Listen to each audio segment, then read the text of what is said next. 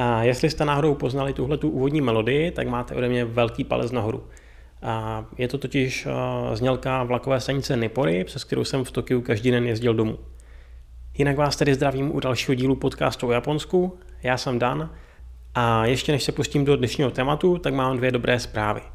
Za prvé, touhle dobou už by měl být podcast dostupný uh, na Spotify i iTunes a pokud ne, tak zkuste mrknout třeba zítra. A druhá věc, uh, kdybyste se náhodou 19. února pohybovali večer v Ostravě, můžeme se potkat na přednášce která by měla proběhnout v kampusu Palác v centru. Bude samozřejmě o Japonsku, a i když ji nemám ještě přesně promyšlenou, a čas taky ještě ladíme. Každopádně, když budete sledovat můj Facebook nebo webovky, tak tam určitě brzo hodím událost s podrobnostma. Takže tolik eh, k úvodu a teďka už druhý díl.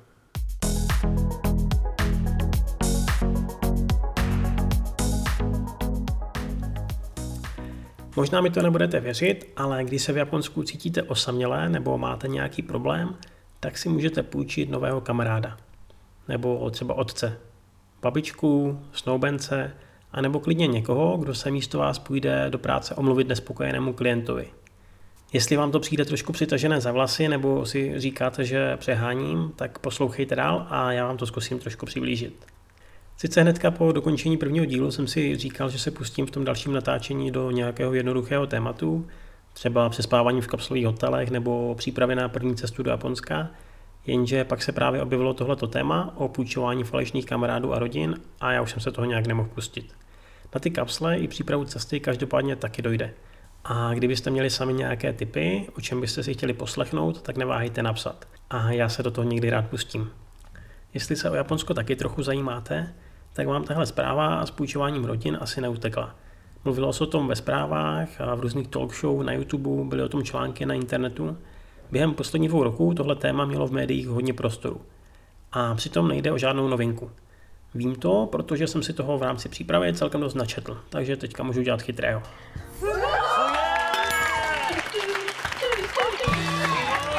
Tenhle ten půjčovací biznis se v Japonsku poprvé objevil na konci 80. let. Porodnost v té době začínala klesat, rozvodovost naopak stoupala a stejně tak počet osamělých starých lidí. Satsuki Oiva, ředitelka jedné tokijské společnosti, se proto v té době pustila do pronajímání dětí a vnoučat, přehlíženým prarodičům. Nápad dostala od zaměstnanců firm, které školila, když jí říkali, jak jsou zaneprázdní, že ani nemají čas navštívit vlastní rodiče. O jejím novém biznisu se začalo psát v novinách a během chvilky měla stovky klientů s různými požadavky – Někteří si chtěli najmout falešného syna, aby poslouchal dědečkovi historky, protože ten pravý už o ně neměl zájem. Jiný mladý pár si naopak chtěl pronajmout prarodiče pro své malé děti, protože ti jejich už nežili. Tyhle ty příběhy možná ještě nezní tak výjimečně, ale počkejte si na ty další.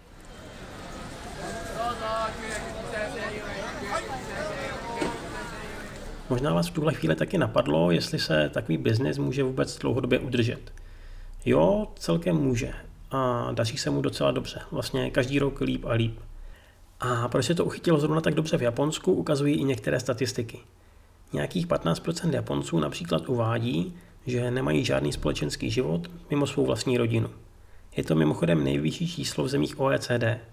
Nasleduje Mexiko a překvapivě taky Česko s 10%.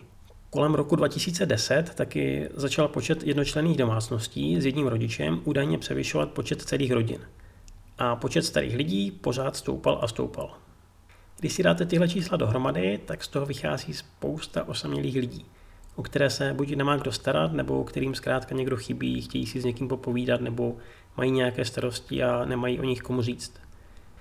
Na druhou stranu, takhle vysoká čísla neznamenají, že by tohle v úvozovkách půjčování lidí bylo běžná praxe. Ani zdaleka to není téma, které by znal každý. Spíše bude docela okrajové a myslím si, že když se zeptáte běžného Japonce, jestli je to pravda nebo o tom někdy slyšel, bude se divit stejně tak jako vy. Abyste si to celé dokázali lépe představit, zkusím vám to popsat na příkladu společnosti Family Romance, která v tomhle biznesu půjčování falešných rodin a kamarádů patří mezi ty vůbec nejvýraznější. Hodně se o ní mluví a píše a sám její zakladatel Yuichi Ishi dává hodně rozhovorů. V jednom z nich mimochodem popsal i důvod, proč si myslí, že tohle v Japonsku funguje a proč zrovna Japonci takovou službu vyhledávají. 第三者を気遣ったりとかその敬うっていう気持ちがとても強くてですね逆にそれが Japonci se vždy starají o to, co si o nich myslí ostatní a velmi druhé lidi respektují. To je ale taky dle mého pohledu jeden z důvodů, který stojí za tím, že jsme si zde vytvořili prostředí, kde nemůžeme otevřeně mluvit o svých pocitech. Takže se s tím snažíme srovnat například tak, že vše řekneme vypůjčenému kamarádovi. A stejně tak je tady mnoho důvodů, proč si lidé chtějí pronajmout falešnou rodinu. Takhle nějak to v jednom rozhovoru popisuje právě Ishi, teda mnohem příjemnějším hlasem a hlavně japonsky. Když se o Japonsko každopádně zajímáte, tak eh, víte, že je na tom hodně pravdy. Na myšlenku svého podnikání přišel Ishi tak, když pomáhal své kamarádce, samostatné matce, která měla problém dostat svou dceru do prestižní školky, protože tam brali jenom děti, nebo preferovali jenom děti, které měly oba rodiče. Ishi se proto nabídl jako zástupný otec na pohovor. Ten sice nevyšel, ale jemu to přesto vnuknulo myšlenku. Sám pak chvíli pracoval v podobné společnosti jménem Hagema Shitai, o které mimochodem dánský štáb v roce 2012 natočil dokument. Najdete ho pod názvem Rent a Family Inc. anebo česky Rodina k pronajmutí. じゃあ僕はえっと今のあなたのご主人じゃないですか V roce 2009 už Ishi založil vlastní společnost. Jméno zvolil podle Freudovy eseje The Family Romance of Neurotics, publikované v roce 1909, to znamená přesných 100 let před uh, založením jeho společnosti. Ta esej, alespoň jak jsem se díval, by měla pojednávat o dětech, které si myslí, že jejich rodiče jsou podvodníci a jejich praví rodiče jsou šlechtici nebo králové. Ve firmní databázi má dneska Ishi přes 800 herců a každé zapojení k novému klientovi se svými zaměstnanci pečlivě plánuje. Jeho cílem, jak alespoň uvádí, je dosáhnout společnosti, která jeho služeb už nebude potřebovat. Zatím ale poptávka roste a podle aktuálního vývoje růst Ishi předpokládá taky do budoucna.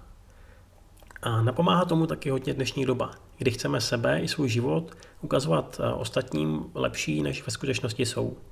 Nedávno měl Iši například klienta, který si zaplatil pět falešných přátel jenom proto, aby s nimi odletěl do Las Vegas a tam nafotil fotky na Facebook. Když takový příběh posloucháte, tak musíte prostě kroutit hlavu a říkat si, kam se ta naše společnost dostala a jak na tom umí někteří lidi profitovat. Na druhé straně stojí ale taky docela smutné příběhy. Například člověk, který umírá a přeje si před smrtí vidět své vnouče, které ale ještě není na světě. Dcera takového muže si proto malé dítě pronajala, aby mu splnila poslední přání. No a jindy jsou to třeba lidé s anorexí, kteří si přijí být v přítomnosti někoho, kdo před nimi bude jíst, aby viděli, že je to normální. Jak Iši dodává, ve firmě odmítají jenom takové zakázky, které by měly něco společného se zločinem.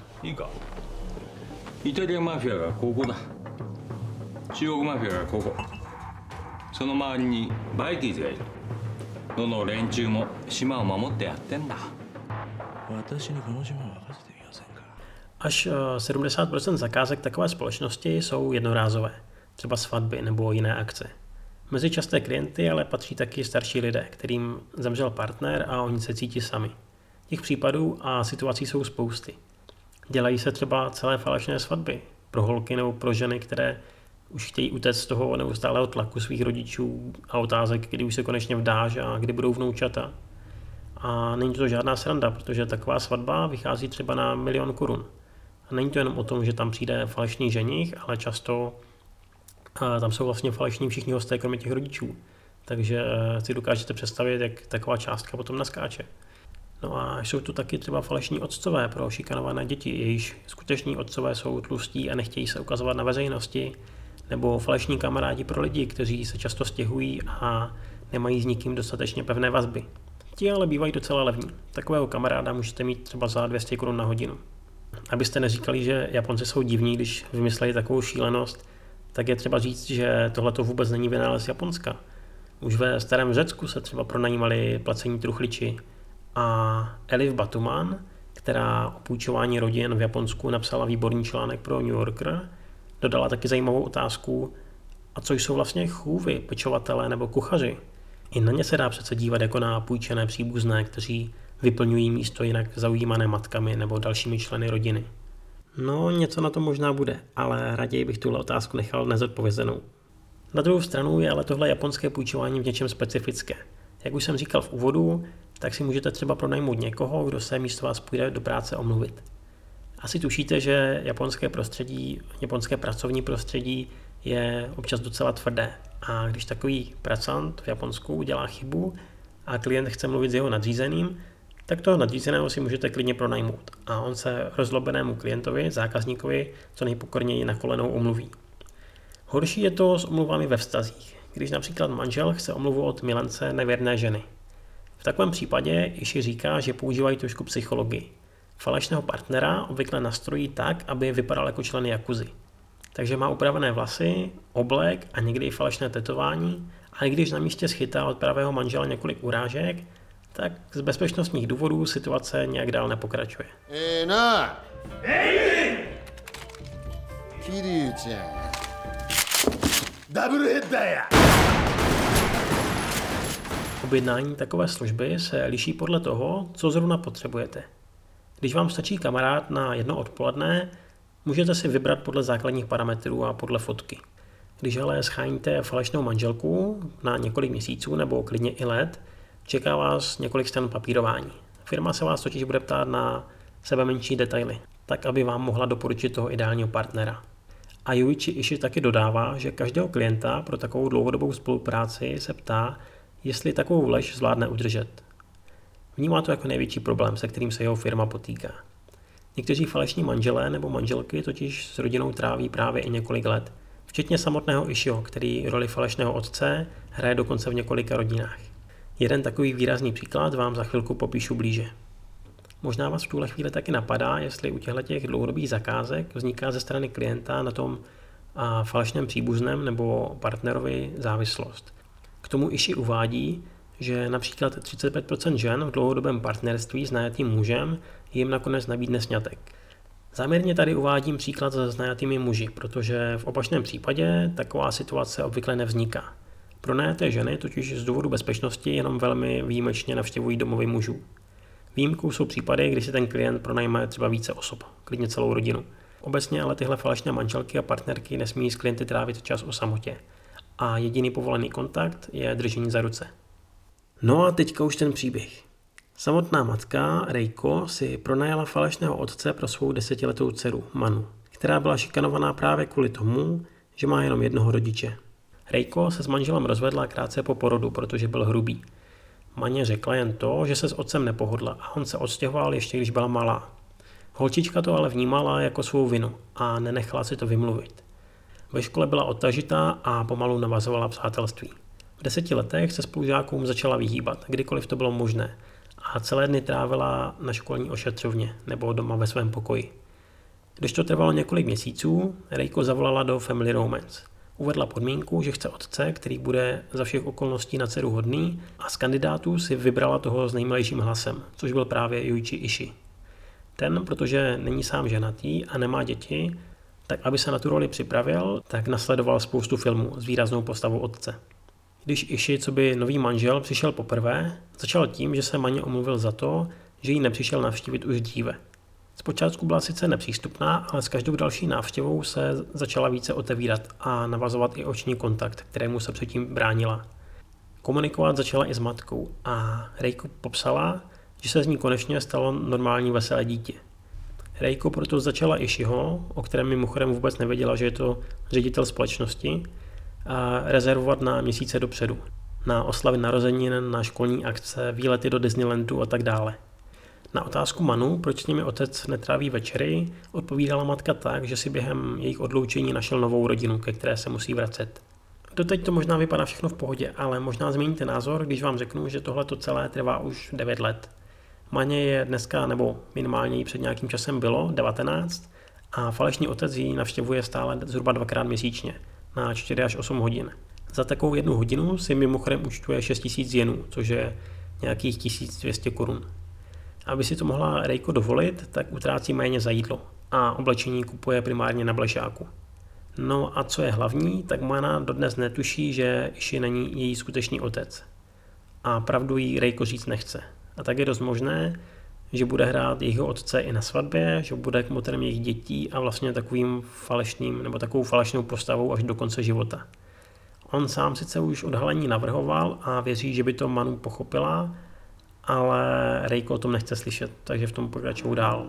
いろんなお化けがこの世にはいます姿を見せずにいたずらするお化け子供をさらっていくお化け夢を食べるお化け血を吸い取るお化け jak tohle celé dopadne, těžko říct.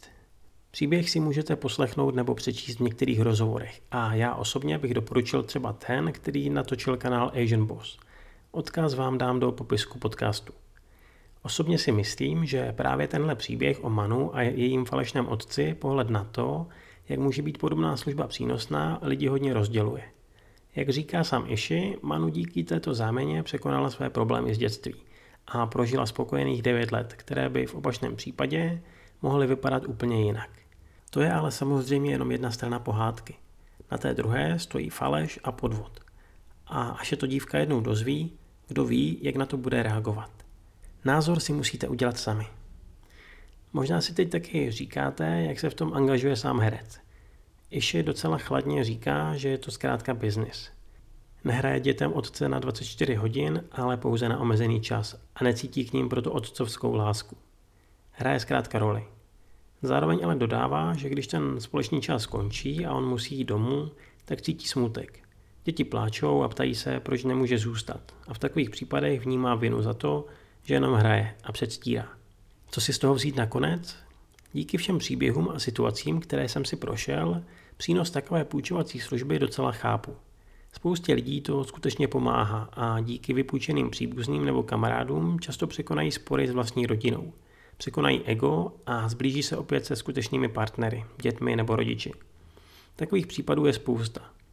Jak jste ale slyšeli u Manu, ne vždycky se ta míra a pravda hledá zrovna jednoduše.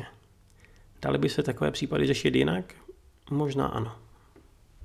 Do určité míry je to specifický problém japonské společnosti, kde lidé moc nemluví o svých problémech a pocitech. Psychoterapie je zde pořád hodně stigmatizovaná. Psycholog Kenji Kameguchi, který se rodinnou terapii snaží 30 let spopularizovat, každopádně říká, že vypůjčení příbuzní v jistém ohledu fungují jako skupinová terapie. Lidé se totiž často snadněji někomu cizímu vypovídají ze svých problémů, než aby to udělali před vlastní rodinou, protože tam často potřebují sami hrát nějakou roli. U cizích lidí takovou povinnost obvykle necítí. Nemusí jim vyslechnutí oplácet, nemusí se starat o jejich problémy, takže jsou ve výsledku otevřenější. A jak vyplývá z některých videí, tak i ten zaplacený člověk je k ním nakonec mnohem upřímnější. Celé jsem vám to samozřejmě popsal jenom hodně ve zkratce. Kdybyste si chtěli udělat podrobnější obrázek, pročtěte články, nastudujte videa, některé zdroje vám dám do popisku.